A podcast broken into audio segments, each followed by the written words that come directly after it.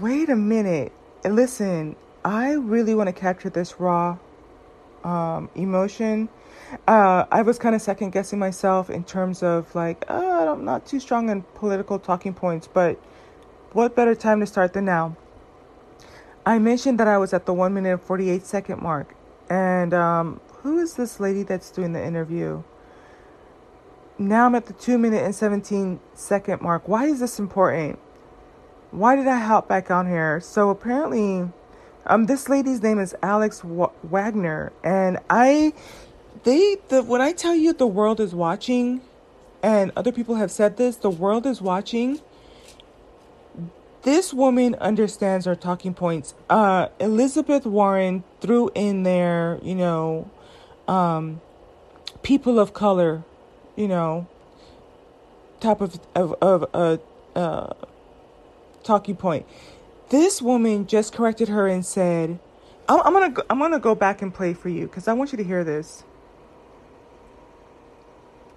I want this is important. I want you to hear this." black women because they are the, the sort of most vulnerable. And government on your side. you bring up uh, community. To, to middle class families, to working families, and said, I'm going to put government on your side.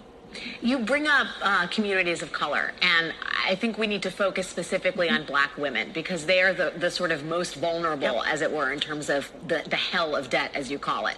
Black women, on average, um, they borrow more than any other racial group. They are they have to for forty-one thousand four hundred and sixty-six dollars. And then if you look at who voted for Joe Biden in the 2020 election, black women went for Joe Biden ninety percent to Donald Trump's 9%. And this is a key part of the president's base.